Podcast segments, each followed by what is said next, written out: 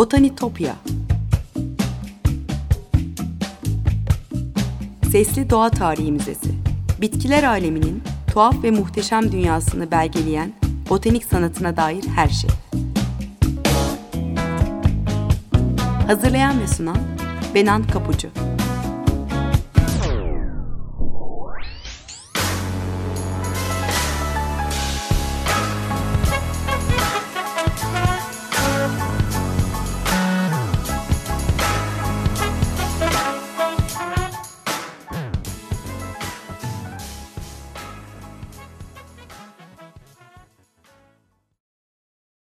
Merhaba sevgili Açık Radyo dinleyicileri.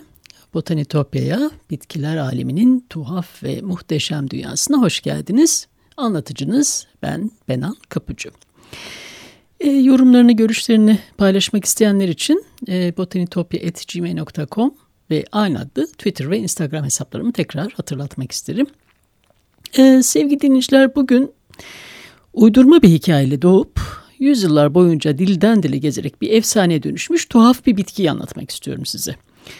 İnanışlarla örülü e, bitki efsanelerinin akıl ötesi olduğunu elbette biliyoruz. Onlar kültürümüzü, hayatımızı zenginleştiren mitoslar ama burada asıl garip olan bitkinin söylenceden başka bir boyuta geçip bilim liter e, literatürüne girmiş olması.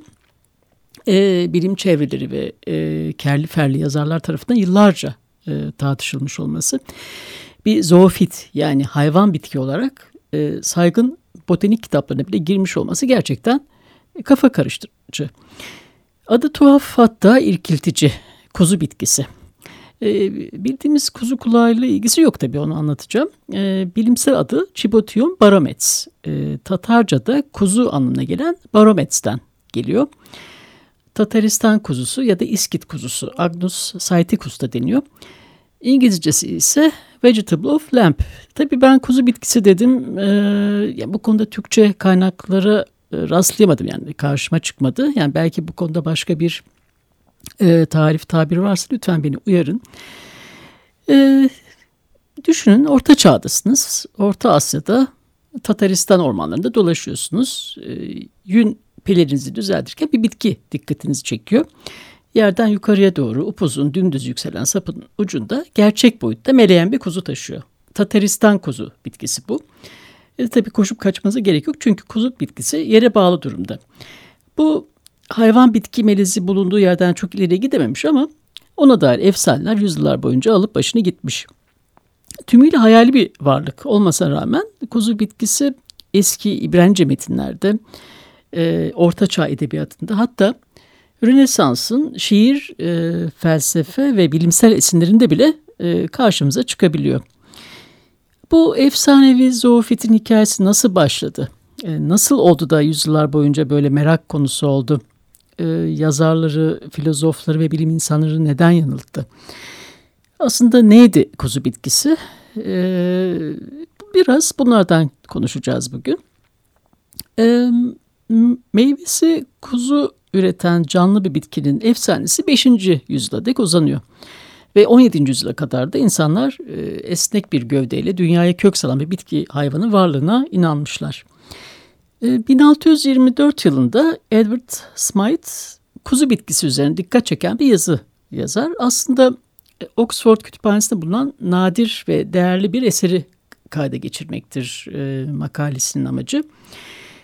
İsveç kralının bağışladığı 1500'lerde e, yaşamış İngiliz askeri mühendis Sir Richard Lee'ye ait uzun bir pelerindir bu değerli koleksiyon parçası. E, ilginç olan şu ki Smythe bu pelerin kuzu bitkisinden elde edilmiş olduğunu, e, kuzu bitkisinden elde edilmiş yünlerden yapıldığını yazmış. Yazısında bu bitkiden meyvesinden kuzu doğuran köklü bir bitki diye bahsediyordu e, gelişimini tamamlayıp can bulduğunda hemen etrafında büyüyen çimleri yiyerek yaşamını sürdüren e, ulaşabileceği kadar çimi yiyip bitirdiğinde de ölen tuhaf bir canlıdır e, tarif etmeye çalıştı. Smythe e, o dönemde halkın bu kuzuların derilerini koruyup saklayarak veba hastalığının tedavisinde kullandığını da eklemeyi unutmamış. E, metafor olarak değil gerçekten kelimenin tam anlamıyla bilimsel bir madde olarak e, kayda geçirmiş. Kuzu bitkisine dair edebi alanı çok daha eski kayıtlar var elbette. en etkili olan hikaye 14. yüzyıla tarihleniyor.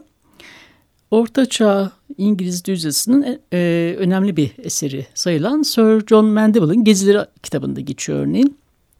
E, yazar seyahatnamesinde şövalye olarak gezdiğini söylediği ülkelerden anılarını anlatmış e, bu seyahatnamesinde. E, ülkelerin coğrafi özelliklerini, yaşam biçimlerine dair detayları anlatmış. E, ama bunların yanında hurafeleri, kulaktan dolma bilgileri e, ve söylenceleri de anlatmış. Ve kurguyu sanki gerçekmiş gibi e, anlatmış. Sir John Mandeville'ın gezileri seyahatnamesinin el yazmalarının ve ilk e, matbaa baskılarının çokluğu e, o dönemde bu kitabın ne kadar popüler olduğunu da gösteriyor bize. E, gölge tanıymış gibi anlattığı e, bu uydurma gezi hikayelerinin gerçek olduğuna e, herkesi inandırmış Mandeville. E, ve Tataristan'a yaptığı seyahat yazılarında da kuzu bitkisinden, e, kabak benzeri meyvelerden doğmuş küçük yaratıklar diye bahsetmiş. Mandeville'ın bu hikayeleri Ortaçağ İngiltere'sinde oldukça e, ciddi alınmış. E, küçük tohum yataklarından çimlenerek kuzu doğuran bitki hayvanın anatomik yapısı tümüyle onun hayal gücünün eseri. Ama tabii başka yazarlar da çıkar bu hikayenin peşinden koşan. E, burada bir parantez açayım. Mandeville için tarihin büyük yalancısı deniyor bugün ama unutmayalım fantastik sözlü tarihin e, söylencilerin gerçeklerinden çok da farklı tutulmadığı bir dönemde yaşamıştır o. Hatta e, söylentiler tarihi kayıt e, değeri de görür o zaman da. Evliya Çelebi de seyahatnamesinde kurmaca ve gerçek arasındaki sınırı net belirlemediği için e, tartışılır biliyorsunuz. E, Evliya Çelebi'nin bir dönemin e, sözlü kültüründe yazıya taşıyarak e, bildik seyahat yazısı kalıplarına bir hikayeci uslubu e, kattığını e, söylemeliyiz. E, Evliya Çelebi Tataristan ormanında dolaşmış mı, kuzu bitkisi görmüş mü bilemiyoruz tabii. Evet, e, konumuza dönersek e, farklı yazılarda e, farklı versiyonlar da vardır kuzu bitkisinin anatomik yapısıyla ilgili. E, Smythe da Oxford Kütüphanesi için yazdığı bilimsel metni bu botanik tadıma dayandırmış olmalı. E, bu versiyonda her bitki kar kadar beyaz, kalın bir yün tabakasına sahip tamamen büyümüş tek bir kuzu doğurur. Esnek bir sap ucunda büyüyen yaratık toprağa sıkıca tutunmasını sağlayan yeterince derin köklere sahiptir. Büyüyor, yere düşüyor ve ulaşabileceği yerdeki bütün otları, çimleri yiyerek tüketince e, kuzu bitkisi de ölü veriyor. Böyle bir yaşam döngüsü. E, bir sapa bağlı, ölümüne aç ve savunmasız bir zoofitin hayatta kalması zor olmalı. E, Birçok söylence bunu şöyle açıklıyor e, sapı kesilmeden kuzular bitkiden koparılamıyormuş. Bitkinin kuzusunu yani barometresi sadece kurt avlayabiliyormuş. O da halk masalarında her zaman en iyi kuzuyu kaptığından olsa gerek. Yetişmiş bir kuzu avlamaya çalışan bir insan da o yünlü ödülü almak için tamamen kesilene kadar e, sapa okunu isabet ettirmek zorundaymış. Yani zamanın yazarları neden bıçak kullanılamadığını da belirtmemişler. Eski yazar Maze Tobia'ya göre insanlar da e, kurtlar da e, balık eti gibi tadı olan kuzu bitkisinin tadını severmiş. Ve hani balık eti tadında bir kuzu bitkisi yeteri kadar garip değilmiş gibi bal kadar tatlı kan içerdiğini de iddia etmiş. Kuzu bitkisi söylencesinin daha irketici bir başka versiyonu da vardı.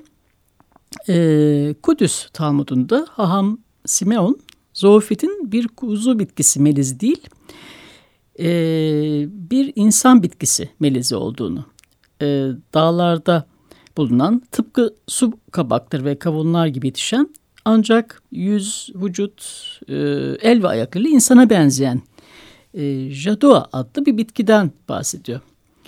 Evet yani bitkiye dair tuhaf hikayelerin farklı versiyonları e, var ve doğa bilimcilerin bu bitkinin gerçekten olup olmadığını sorgulamaya başladığı 17. yüzyıla kadar da devam etmiş. E, daha önce 16. yüzyılda e, Rönesans'ın tanınmış matematikçisi, astrolog ve hekim e, Gerolamo Cardano e, da bu miti çürütmek istemiş ama savanın tek dayanağı e, toprağın bir kuzunun embriyonik e, gelişiminde hayatta kalmak için yeterli ısı sağlayamayacağı olmuş. E, bu tartışmaları da sona erdirmemiş elbette. E, sevgili dinleyiciler bir müzik arası verelim şimdi. E, Philadelphia Orkestrası'ndan Antonin Dvorak'ın Yeni Dünya Senfonisi'nin Opus 95 Molto Vivace bölüm dinliyoruz. Birkaç dakika sonra tekrar karşınızda olacağım. Müzik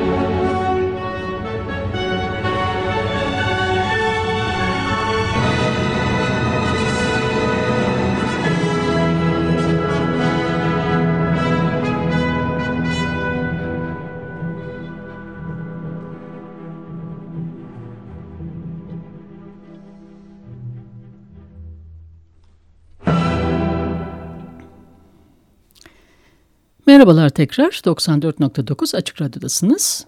Kuzu bitkisi söylencelerinden ve bilim dünyasını nasıl karıştırdığından konuşuyoruz. 17. yüzyılda doğa bilimciler nasıl yaklaşmışlar konuya bununla devam edelim. Ee, kuzu bitkisinin varlığına tutkuyla inanan Fransız botanikçi Claude Duret 1605 yılında hayranlık uyandıran Bitkiler adlı eserinde Barometz'e bir bölüm ayırmış ve Cardano'yu şiddetle kınamış. Yine e, o zamanın ortak görüşünden hareketle şöyle demiş. Tataristan gibi ağır ve yoğun havayla dolu bir yerde Barometz gibi bitki hayvanlarında var olabileceğini e, söylemiş.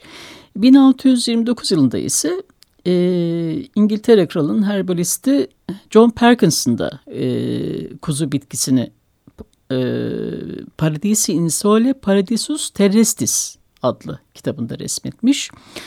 Ayrıca e, bitki koleksiyoncusu Tradescant'larda e, 1656 yılında e, Barometz derisinin çok küçük bir kısmına sahip olduklarını iddia etmişler.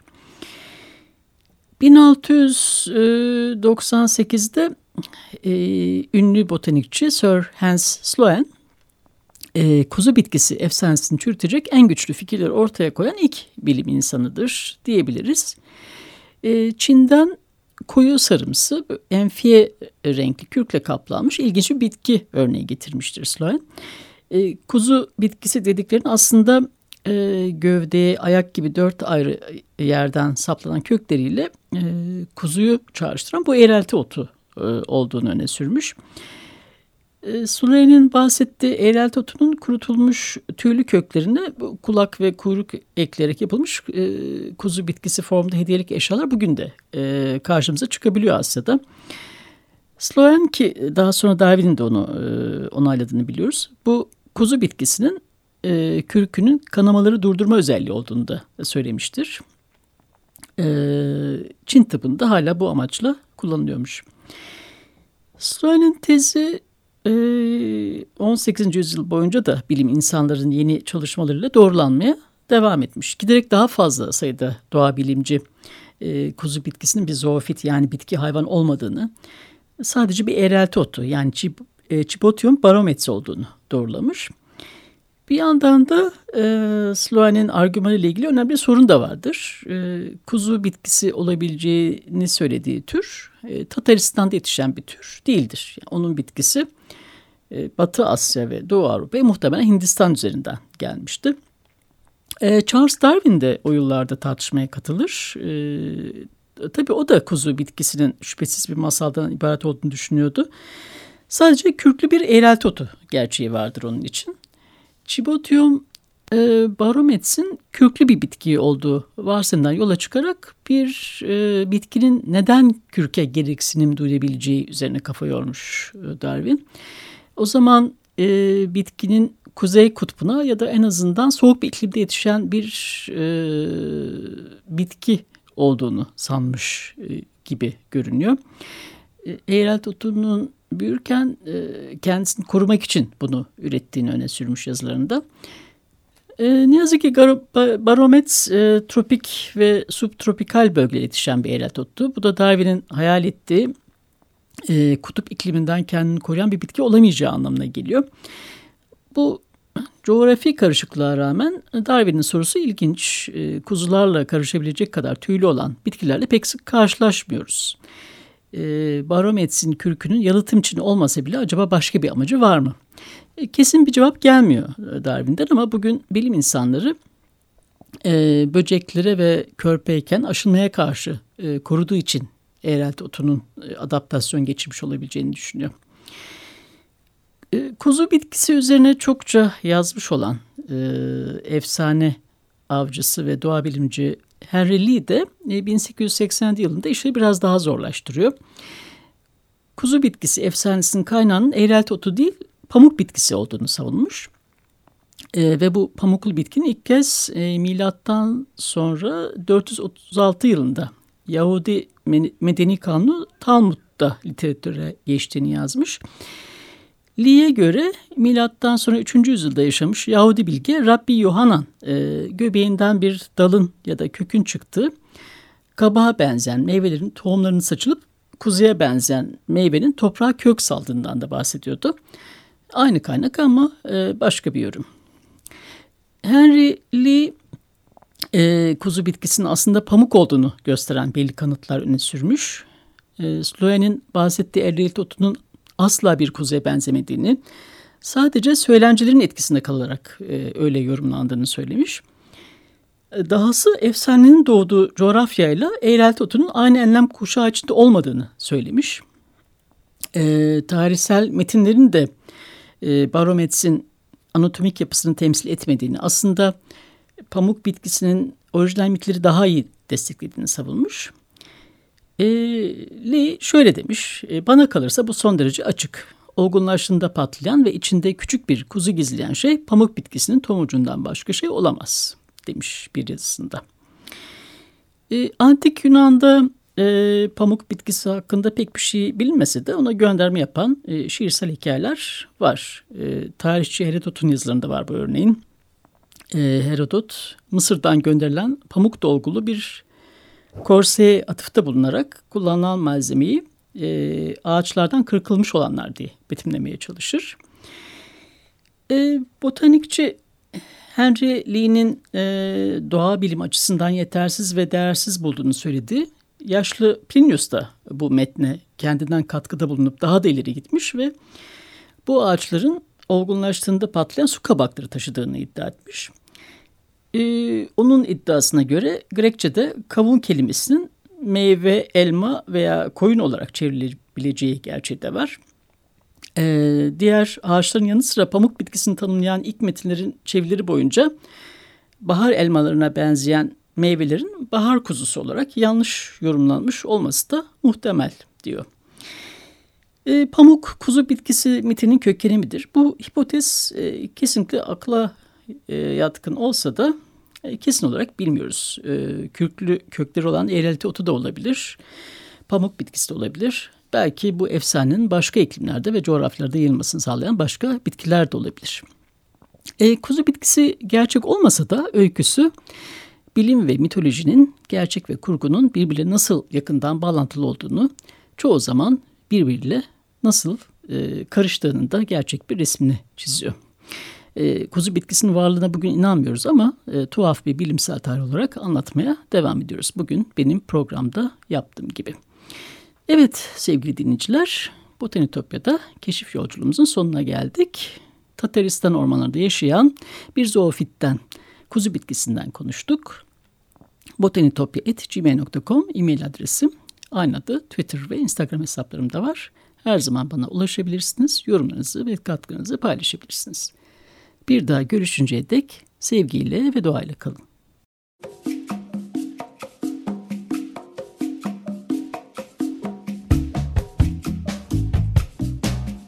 Botanitopya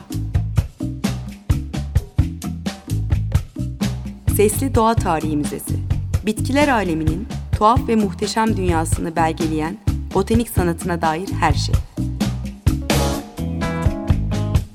Hazırlayan ve sunan Benan Kapucu